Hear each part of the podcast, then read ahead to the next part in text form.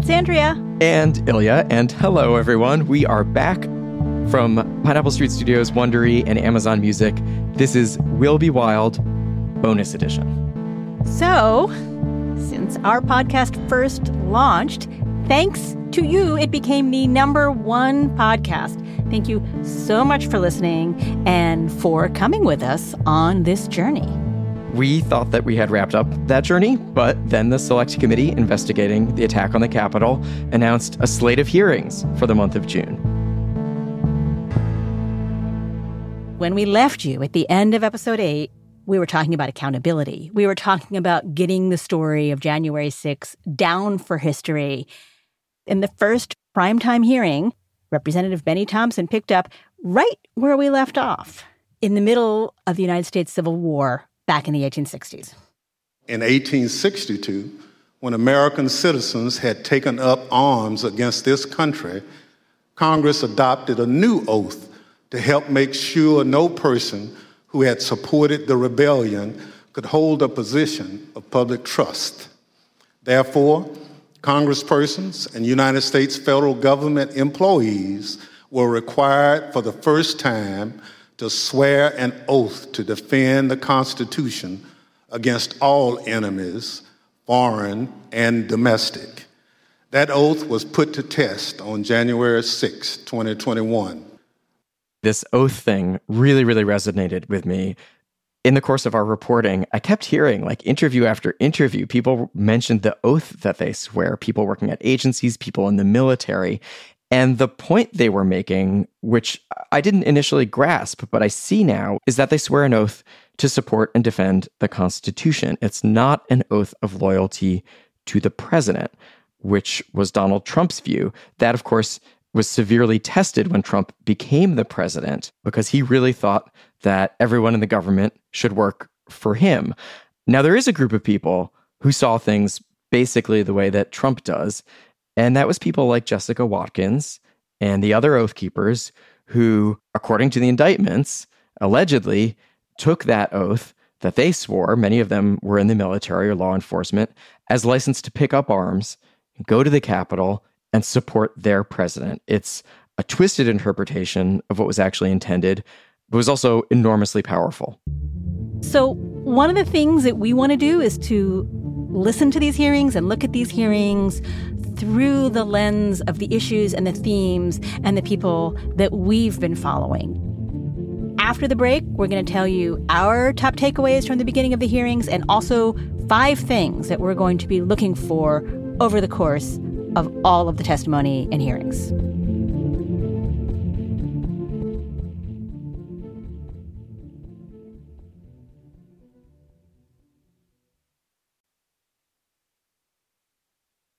Since we started unrolling this podcast. We have heard from so many of you on social media, in Apple Podcast reviews, or in person. And one of the things that you keep saying to us is you can't believe how much more there was to learn about what happened on January 6th. And watching the first night of the hearings, the primetime hearings, it feels very raw. It feels very emotional. There's a sense of going back to that time right after January 6th when there seemed to be a broader feeling across the country how could this happen?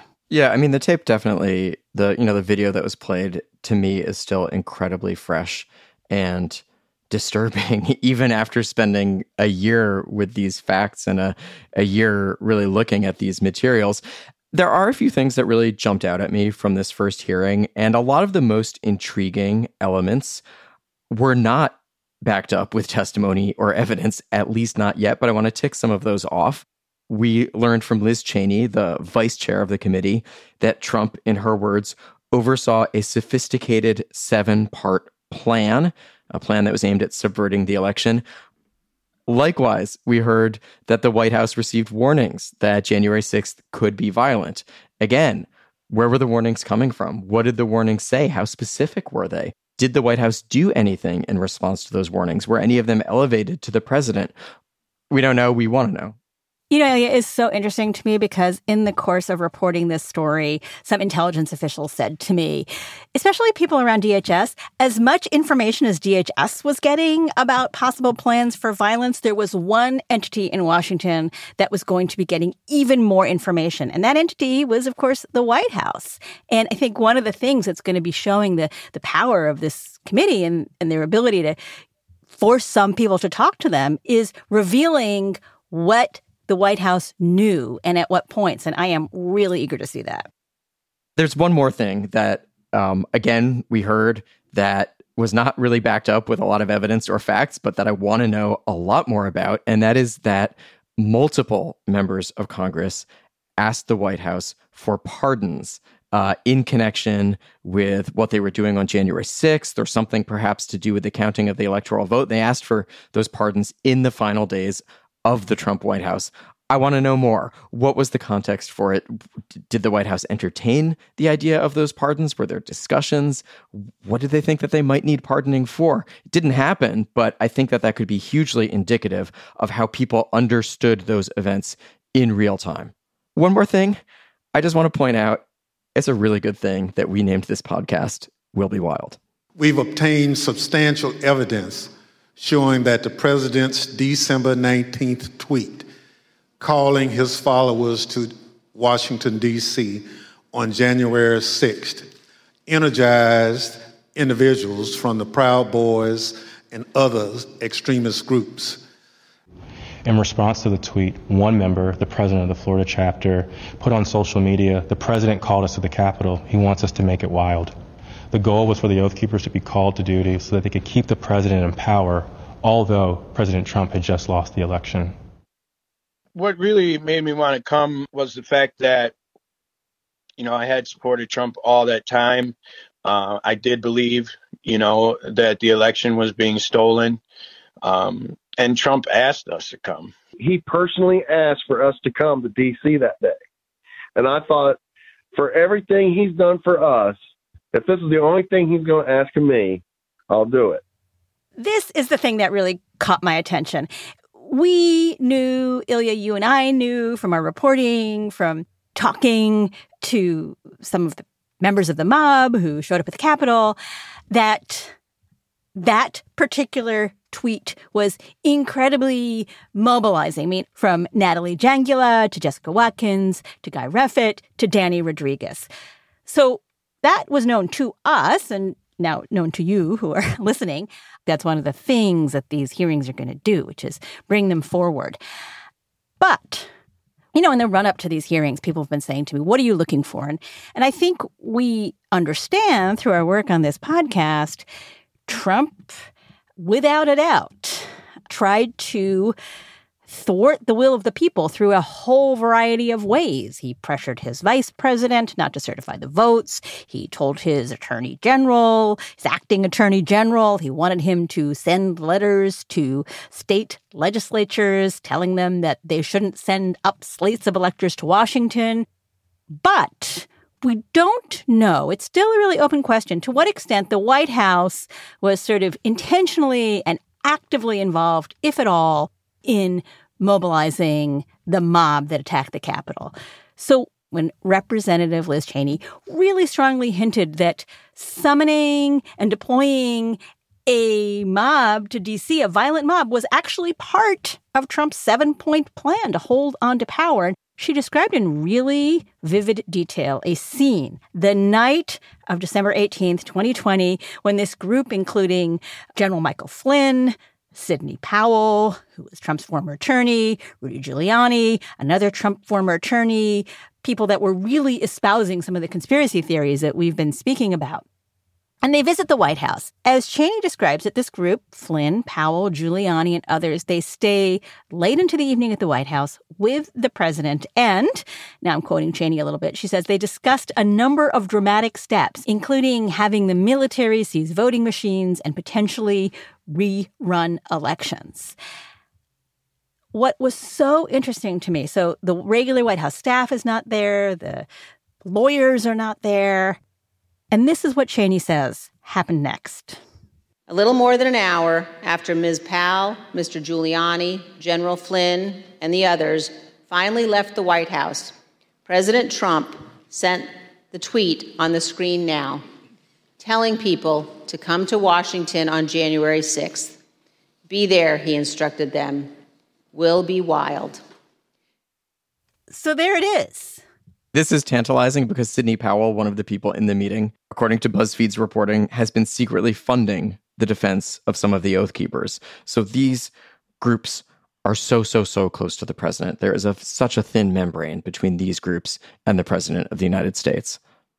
You know, when we named our podcast Will Be Wild, I don't think that we understood what was coming, which is that potentially it's a really pivotal piece of evidence. It may be, and, and we don't know this. This is one of the big things I'm going to be watching in the hearings. Was there some kind of plan developed in the hours before Trump sent that tweet that one of the things we need to do to hang on to power is bring this violent mob to Washington? So we certainly know now that Groups like the Proud Boys and the Oath Keepers, according to the indictments, began planning immediately to attack the Capitol after this tweet came out. But what we still don't know, and what we're really going to be watching these hearings to find out, is the extent to which that was a plan from the White House, or at least something that the president and the people around him knew about. The first night of the hearings, the select committee played a video of members of the mob who testified to them, including many people who were Proud Boys. And they were saying things like Trump personally asked for us to come to DC that day. And Trump has only asked me for two things. He asked me for my vote, and he asked me to come on January 6th.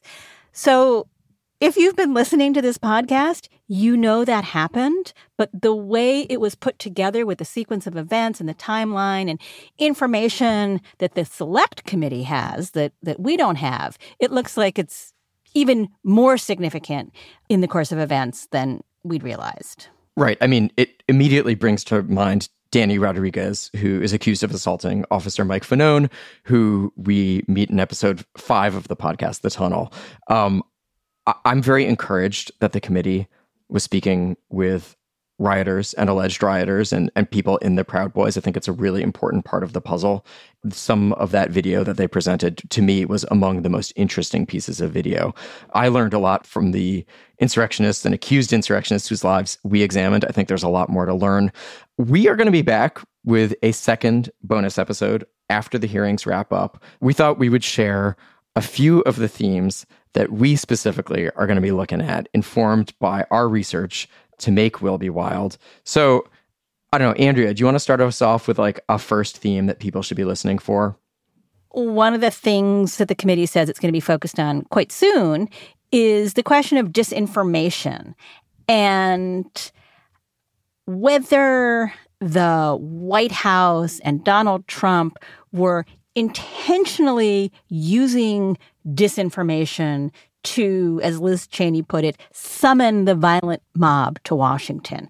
So we haven't known that. I mean, we've known obviously that what happened. We've known that Trump said these things. We know these things were lies. We know from Danny Rodriguez and Chris Krebs and the people that we spoke to in episode six that disinformation, without a doubt, got people to Washington and activated them and primed them to be violent.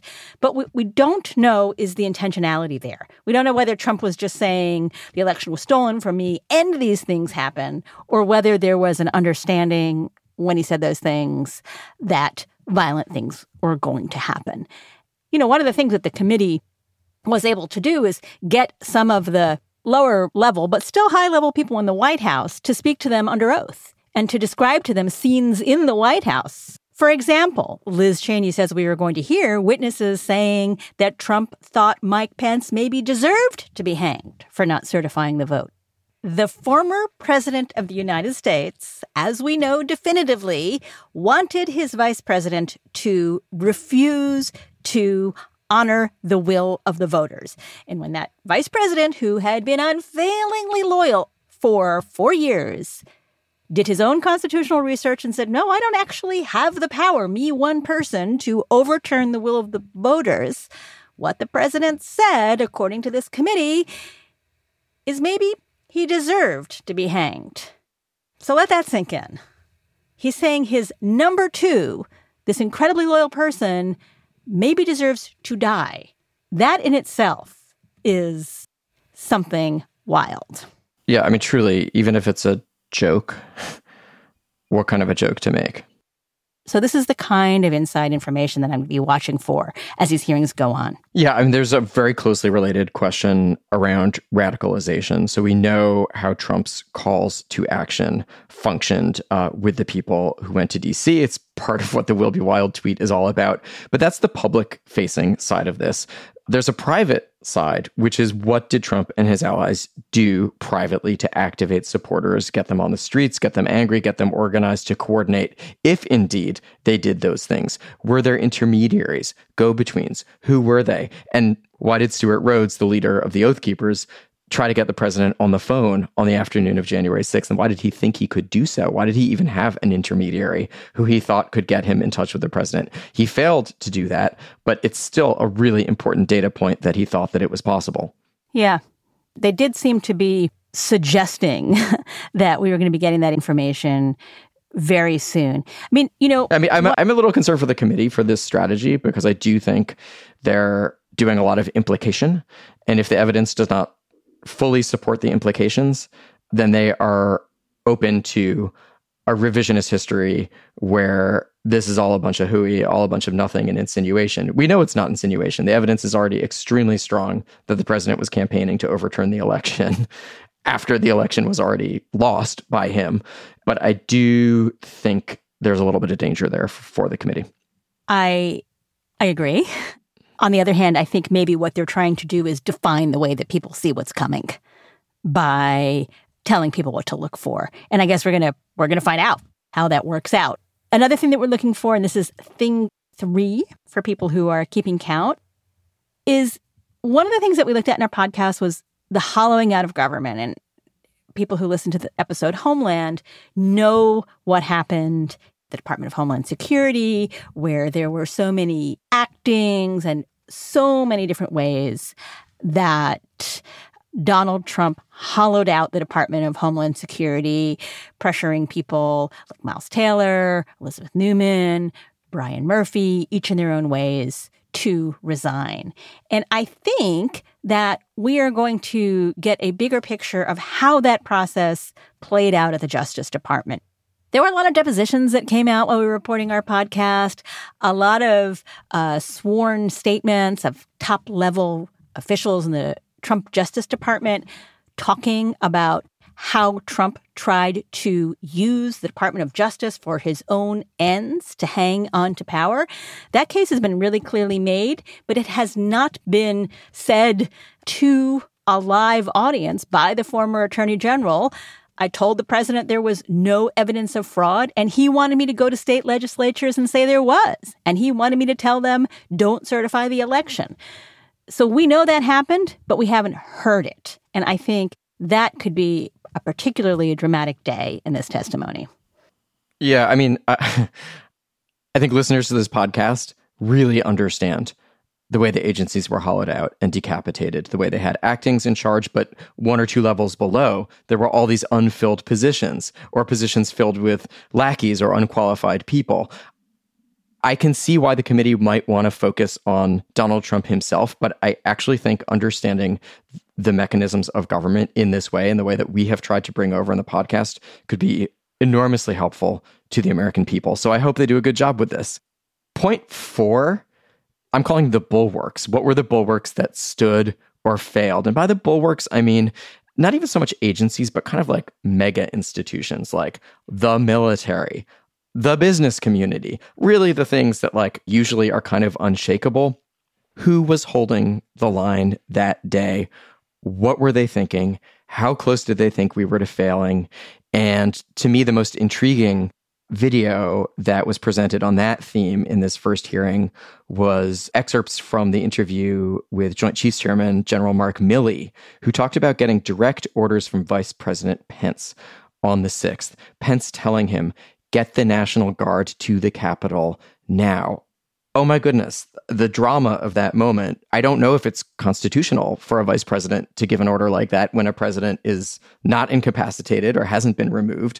Uh, I think that's a sort of interesting constitutional side question. Uh, what's really interesting is why he thought it was necessary and how Milley and Vice President Pence were communicating that day. That's something we certainly could not crack with this podcast. I hope that they tell us a lot more about it in these hearings. Yeah, I mean, I think that, you know, that is a real negative image of what happened on June 1st that we were talking about in our War Games episode of Trump wanting Milley to get the military in to suppress peaceful protests in Washington, D.C. And we see the contrast between that and his complete absence on January 6th and the vice president being the one filling that vacuum. So I agree. That is going to be an interesting day of testimony.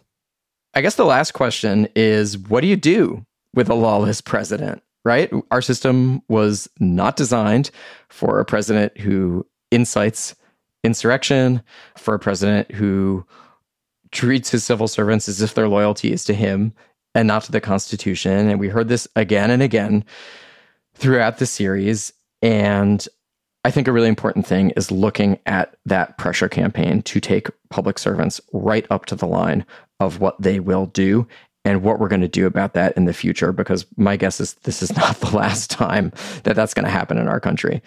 You know, one fragment of evidence of this that that that was presented in the first hearing that was really dramatic was a text exchange between Sean Hannity, the Fox host, and Kayleigh McEnany from the White House press office, basically kind of saying, "Yeah, we got to get the get the president under control here, but nobody knows how to do it."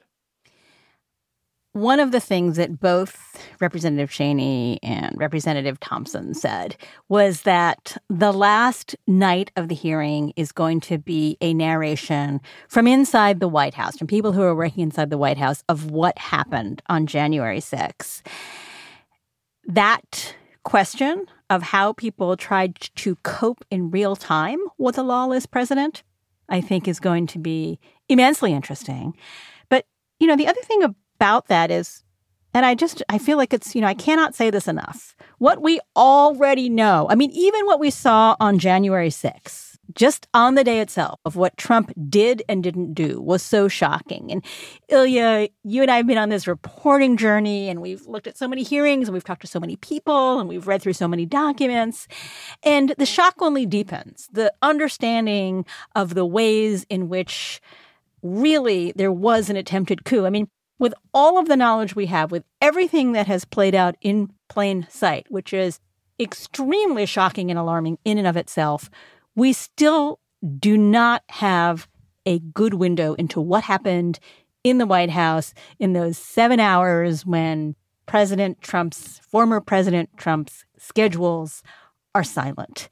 And who said what to whom, what the president said, I don't think it's something that will fundamentally change our understanding of what happened, but it will, I think, give us real insight into what his intent was, what his state of mind was, and will be potentially a roadmap for accountability. All right, you guys. This is our little roadmap for the select committee hearings unfolding over the month of June. I hope you watch. I think they're going to be really interesting. I think the best way to consume them is just to watch them. And unlike a lot of congressional hearings, they are very tight. Uh, so you can make time in your life to watch them. We're going to see you again at the end of the month when the hearings are complete. So remember to refresh your feeds and see you guys soon.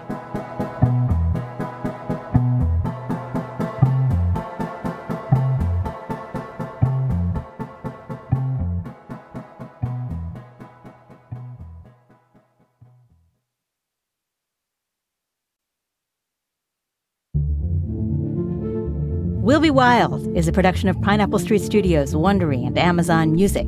It's hosted by me, Andrea Bernstein, and Ilya Marritz. Our senior producer is Kat Aaron. Our associate producer is Maria Alexa Kavanaugh. Our editors are Maddie Sprung-Keyser and Joel Lovell. Our sound designer is Hannis Brown, who also composed the original music. Pineapple's head of engineering is Raj Makhija. Legal services for Pineapple Street by Bianca Grimshaw at Granderson Des Rochers. Legal review also provided by Katie Ali Mohammadi Crown and Sarah Schwarzman at Donaldson Califf Perez. Jenna Weiss Berman and Max Linsky are the executive producers at Pineapple Street, with support on Will Be Wild from Maddie Sprung Keyser. From Amazon Music and Wondery, our managing producer is Candice Manriquez Wren, senior producer is Eliza Mills, and executive producers are Morgan Jones, Marshall Lewy, and Aaron O'Flaherty.